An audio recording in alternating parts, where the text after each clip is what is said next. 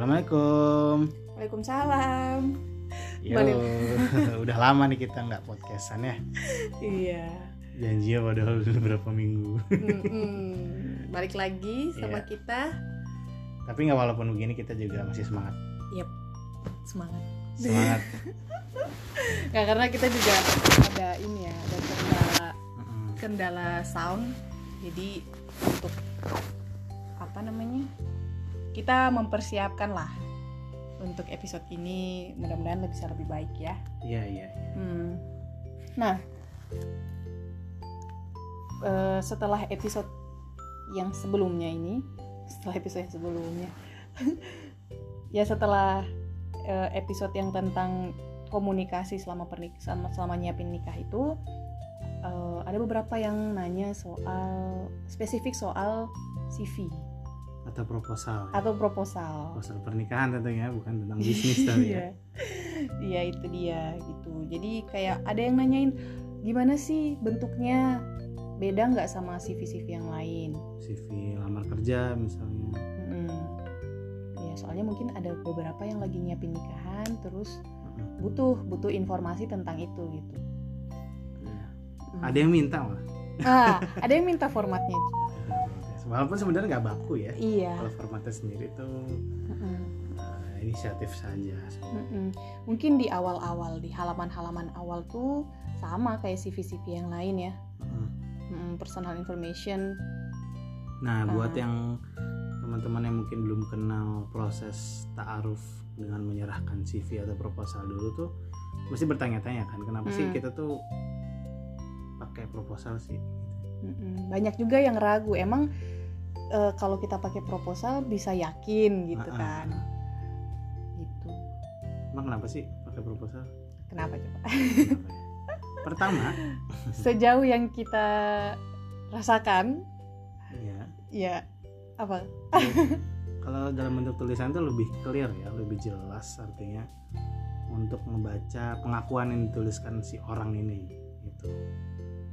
Karena kan bentuknya tulisan, karena kalau misalnya bukan tulisan nggak bisa juga jadi eviden lah bahasanya, nggak bisa Hmm. jadi eviden kita ketika nanti ketika apa taaruf selanjutnya ataupun hitbah lamaran gitu ya kita bisa mempertanyakan hal-hal yang belum jelas karena ini bentuknya tulisan itu udah clear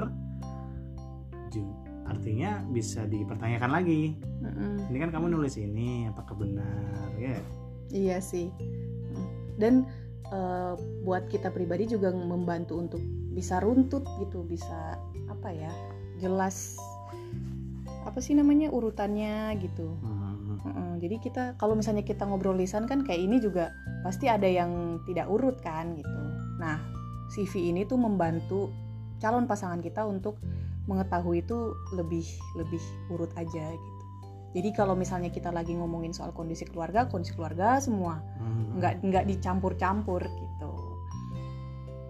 Nah, yang tadi udah dibilang sama Kadiel juga soal ini sih konfirmasi ulang dan juga kalau di di di aku sendiri ada ini nih eh, tahapan ngasih tahu ke orang tua tapi langsung ngasih CV-nya gitu. Hmm.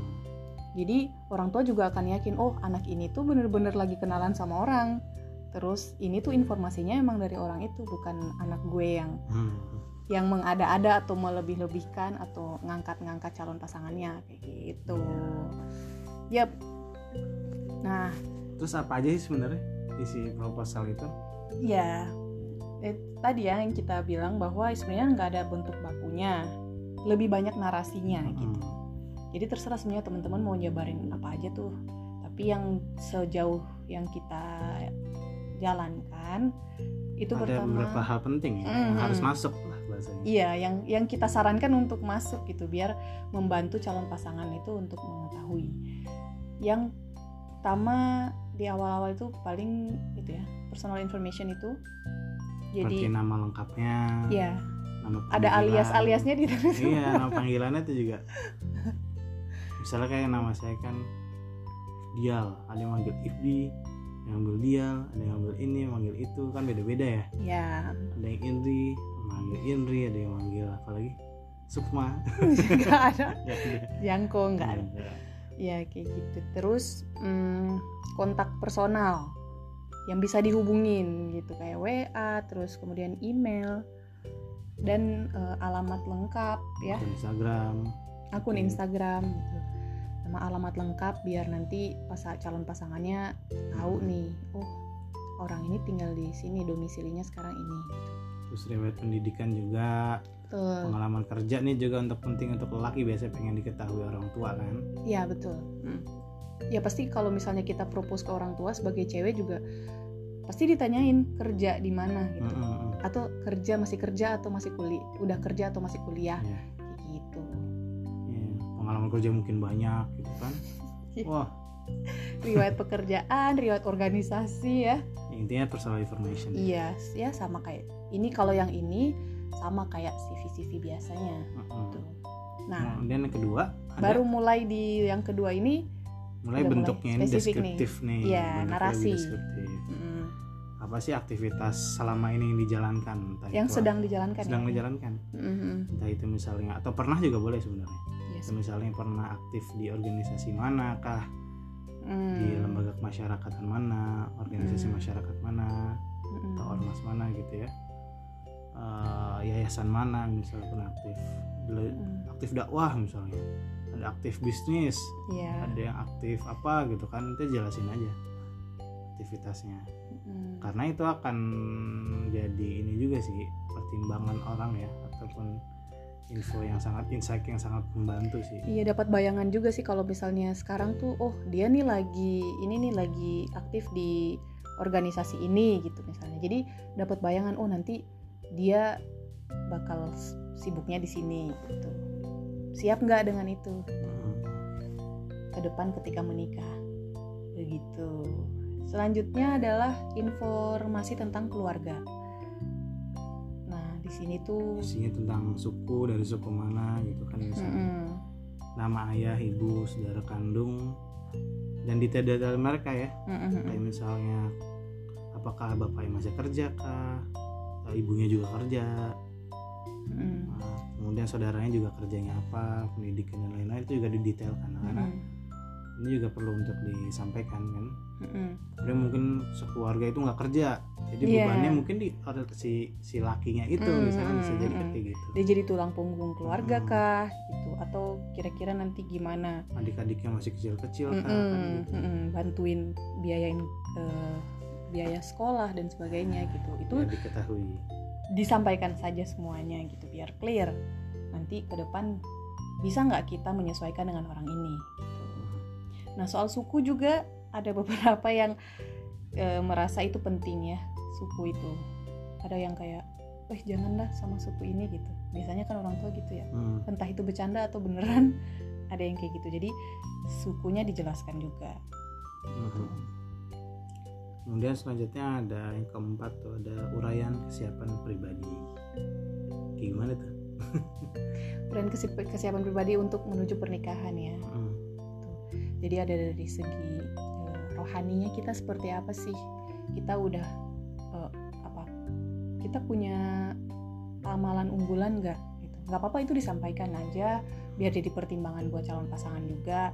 Termasuk ada kurang sana sini nih dari dari aktivitas ruhiyah disampaikan aja. Ya, Misalnya- misalnya, oh jarang sholat di masjid. Iya atau aduh aku tuh orang yang apa apa susah bangun pagi untuk Misalnya. misalnya gitu atau tidak tidak sering puasa karena apa gitu Mhm. Atau yang malah rajin puasa. atau yang rajin puasa puasa Saya dahulu puasa Daud misalnya. iya Jadi bisa disesuaikan kan tadi keluarganya atau Mm-mm. masaknya. Mm-mm. nanti istrinya mungkin masaknya nanti lupa nih suaminya lagi puasa dia masak kayak gitu-gitu Kemudian juga uraian kesiapan pribadi dari segi fikriyahnya ya ataupun pemahamannya tentang pernikahan.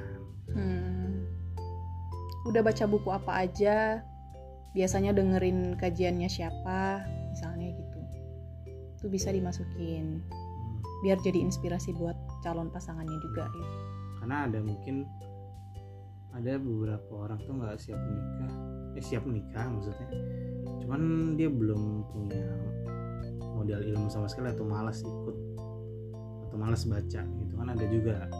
Sehingga nanti mungkin ketika lagi proses itu bisa diimbangi. Tolong dong baca ini. Tolong bisa dong ya baca ini. bisa bisa Hmm. kayak gitu. Mm, karena kan biar satu frekuensi ya ketika Ya. berkeluarga itu kan. Kalau yang satu pahamnya cara mendidik anak begini yang satu pahamnya cara mendidik anak begitu nanti agak berabe juga nanti. Yep. ataupun cara memahami laki-laki begini cara memahami pria begini itu ntar juga bisa jadi konflik tersendiri ya walaupun enggak besar gitu ya mm. intinya kita coba untuk meminimalisir lah eh, konflik-konflik itu dari informasi yang kita kasih ke di CV ini gitu. Hmm. Selanjutnya persiapan pribadi ten- eh, dari segi dari segi jasmani. jasmani Ya, maksudnya misalnya entah itu ada perawatan. perawat perawatan dari untuk pernikahan nih. Iya, oh saya lakukan perawatan ini itu gitu kan. Sudah oh saya siap. sedang menjaga fisik saya. Hmm, atau sudah menjaga makan biasanya Hmm, ngurangin gula atau ngurangin karbohidrat itu disampaikan aja gitu. Supaya juga calon pasangan, wih, iya dia dia nyiapin dia nyiapin sesuatu nih buat pernikahan gitu, dia sudah siap. Sama persiapan, kondisi kesehatan ya, Heeh. pernah punya penyakit apa, terus riwayat riwayat ya mungkin pernah diopnam atau pernah ada operasi apa gitu disampaikan aja semuanya di situ. terus dari segi harta benda juga ya dari Hmm. segi malinya maliyahnya itu juga perlu disampaikan tuh maksudnya lagi menabung nih untuk persiapan Hmm, Atau belum menabung. atau belum nabung sama sekali atau punya investasi ke depan gitu. ya even it- apa in- investasi ataupun justru cicilan. Ini penting nih cicilan tuh. Hmm, saya belum bisa menabung karena sedang nyicil ini Iya, misalnya. misalnya nyicil rumah atau nyicil kendaraan bermotor gitu. Atau misalnya ci- cicilan apa pun ya, utang ini eh, atau ci- cicilan handphone gitu loh. Jadi orang jadi calon pasangannya juga ngerti, oh ternyata dia tuh orang yang misalnya nyicilnya tuh konsumtif atau nyicilnya tuh justru produktif bisa buat eh, ya yang yang berguna gitu loh, bukan cuma rumah gitu ya Iya, kalau misalnya ada yang nyicil buat yang yang kecil-kecil itu juga bisa jadi pertimbangan kan. Kayak gitu-gitulah. Pokoknya sedit detailin aja semuanya soal eh, kondisi Hmm, namanya, kesiapannya nanti Kesiapan. ya Betul, kondisi yang sekarang kesiapannya gimana. Begitu.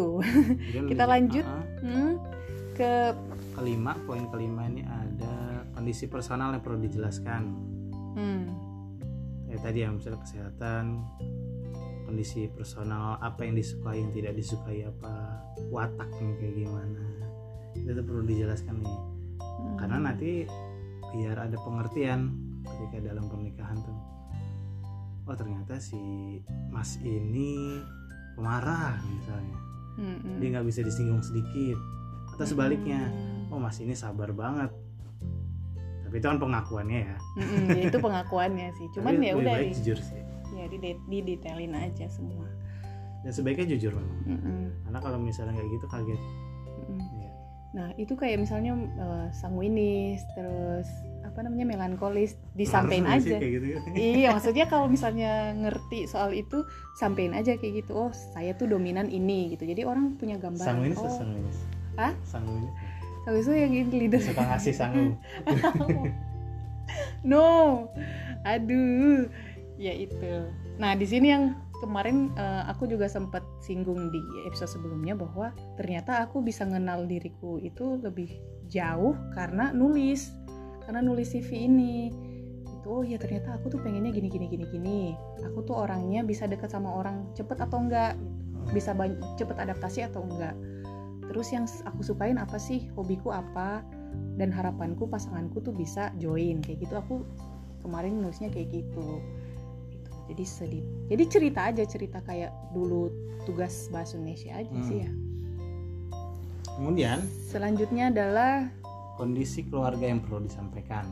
Ini deskriptif juga nih bentuknya. Kalau yang tadi kan masih poin-poin ya kayak nama bla bla bla. Oh iya iya Ya, iya, kalau iya. ini kondisi keluarga yang perlu dideskripsikan.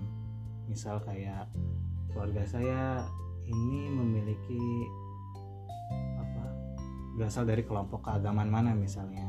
Islam ya maksudnya. Kelompok keagamaan mana. Ya tapi toleransi mereka dari dari segi ini ini ini ini misalkan misalnya ada yang Hmm. oh, sangat tidak toleran pada yang nggak kunut misalkan contoh bisa aja ya. Iya sih betul betul sangat misalnya. Mhm. saya pengen misalnya keluarga itu pengen yang sesama ini sesama ini atau yang tidak menolak ide ide keagamaan ini misalnya. Iya. Ada yang kayak gitu yang perlu, perlu disampaikan juga. Mhm. atau justru misalnya masih eh, keluarganya masih apa belum paham misalnya gitu ya belum belum pernah ngaji atau ada anggota keluarga yang yang pernah ada yang ada yang ngaji ada yang enggak disampaikan aja semuanya jadi Hmm.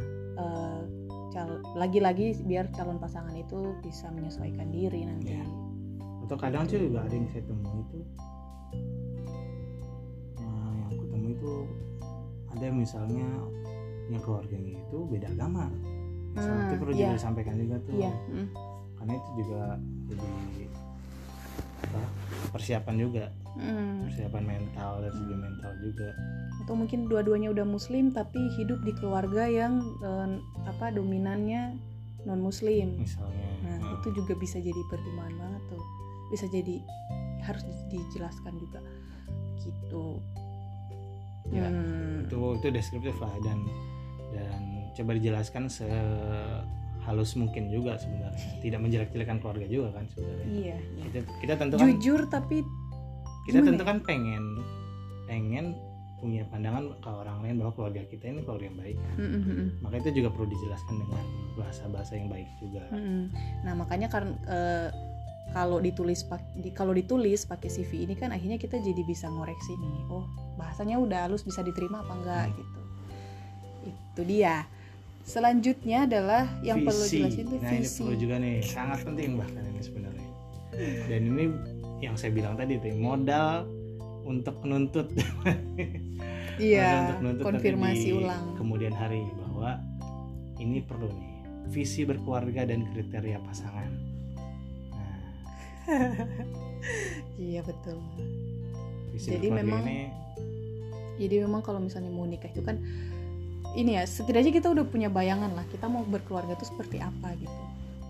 Ada peran-peran tertentu kah hmm, atau ada aktivitas tertentu kah yang kita pengen nanti keluarga kita kayak gitu gitu. Jadi sampein aja semuanya nggak usah kayak visi apa misi apa nggak perlu Hmm. gitu. Cuman visi menuju Indonesia. Jaya.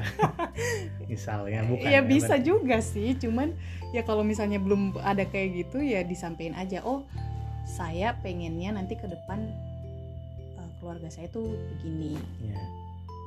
misalnya Hafiz pengen anak lagi jadi Hafiz misalnya gitu atau ini anak-anaknya mondok misalnya. Iya gitu. Dijelasin.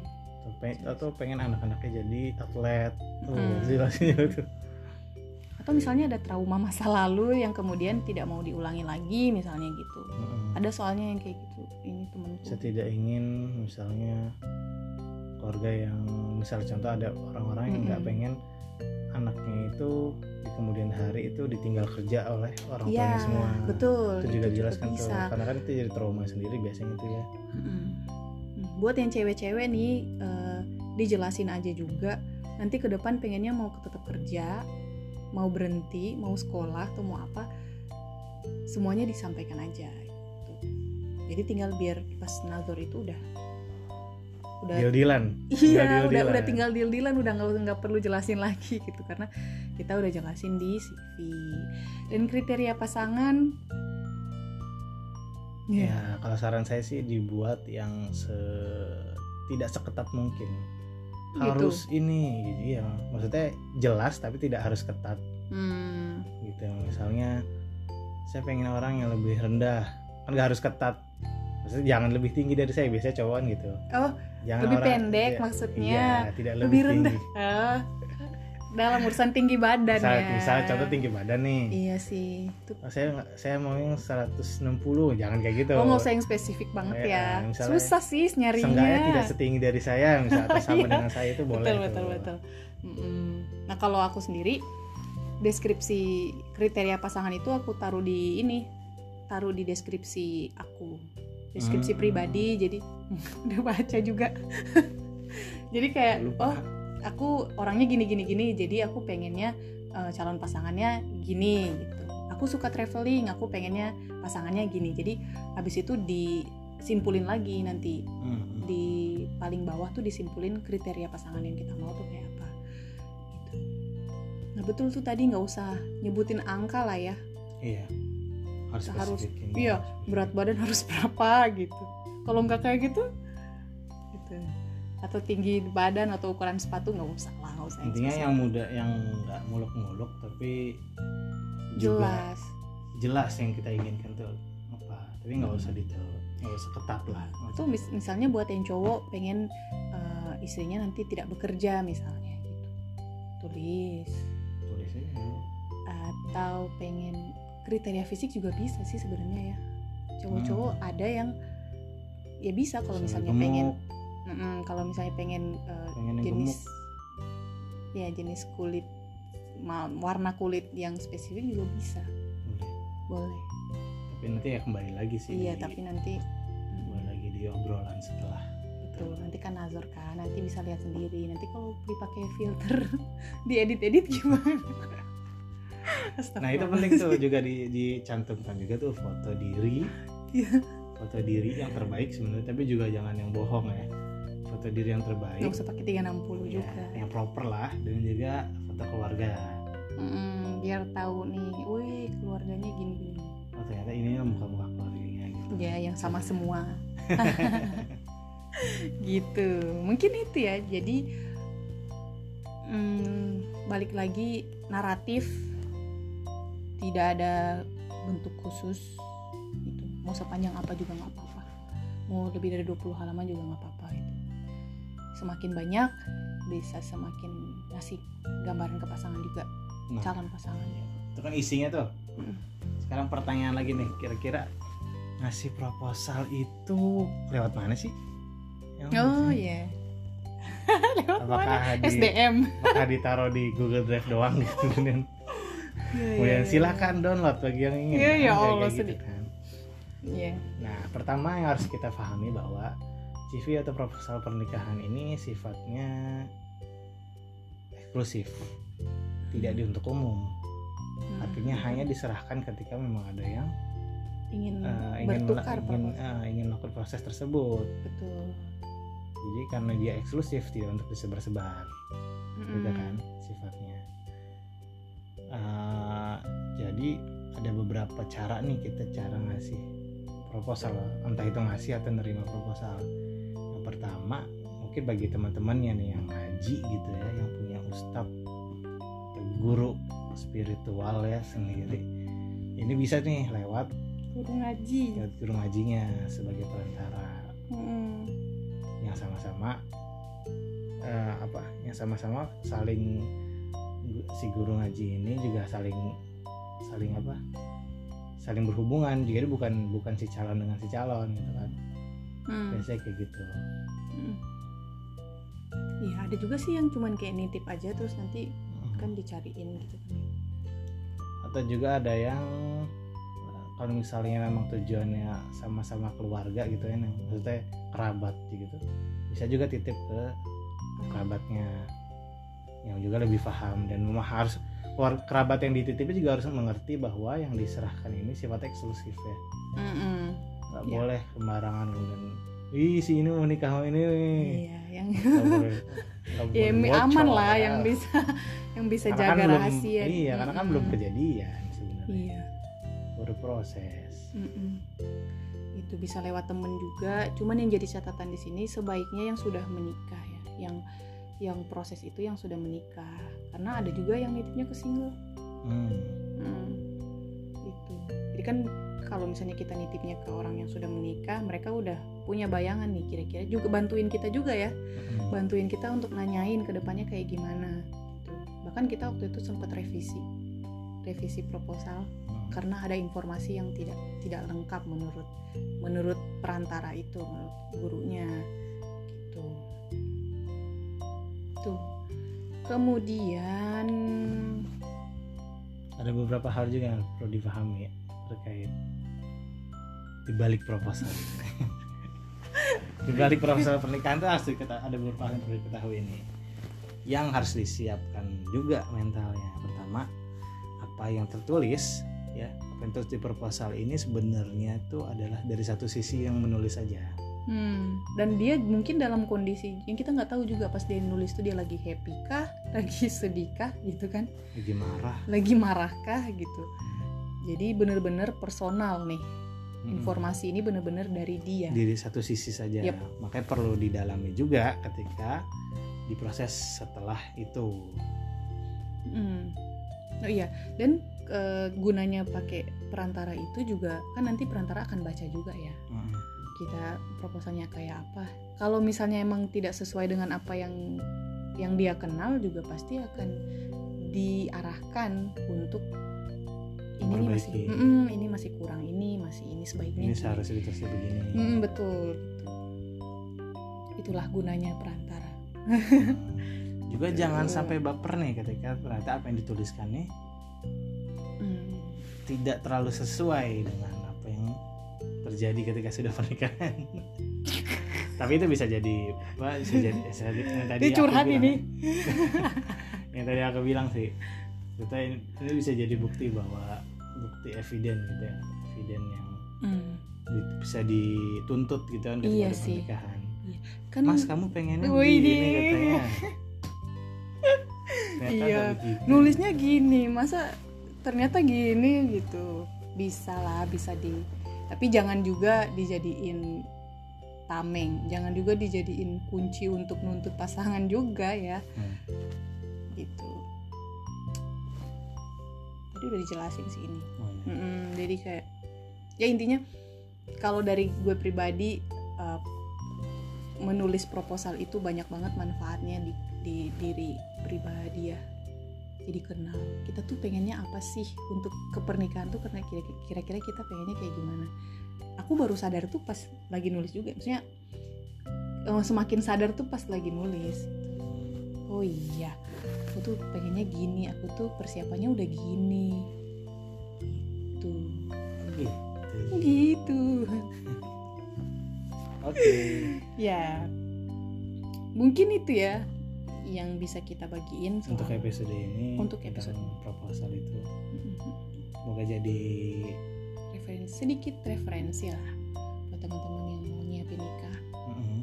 yang belum tahu model taruh itu kayak gimana. Mm-mm. Mm-mm. dan mungkin buat teman-teman yang apa namanya mungkin pakai jalur lain gitu ya kalau mau iseng-iseng bikin proposal juga nggak apa-apa gitu ya balik lagi tadi biar lebih kenal diri sendiri. Biar bisa lebih siap. Itu kurangnya di mana ditutupin. Yes. Yang penting desainnya yang bagus ya, jangan sampai buat ilfil yang baca ya. nggak usah yang warna-warni juga gitu ya Prof. iya harus ada desain khusus. Oh iya. Kayak dia lah Tapi ada zaman sih. sekarang ada Canva kan, bisa apa aja bisa bagus lah. iya. Oh iya. Iya Setting layout aja. betul betul. Jadi ada yang sampai bikin komik juga itu gitu Hmm. jadi kayak bikin ada yang bikin kayak model pamflet Uh, itu niat banget ya. beneran gitu Itu Di- pas- padahal baru, baru dilipet-lipet proses. gitu. iya baru berarti kan proses bener-bener proposal doang. Heeh, dari situ juga kita bisa lihat, wih di ini benar-benar siap nih buat pernikahan gitu. Iya. Oh, Eh, alam bisawab apa, iya. apa yang kita sampaikan di sini apa yang kita alami aja sih. Betul. Jadi semoga jadi Ngasih Ilmu sedikit juga. informasi. informasi buat kawan-kawan aja ya. Mm. Itu aja. Terima kasih banyak sudah mendengarkan sampai akhir. Ciao. Nanti kalau ada yang bisa kita omongin lagi, kita taruh di episode lain. Pamit. Assalamualaikum. Warahmatullahi wabarakatuh.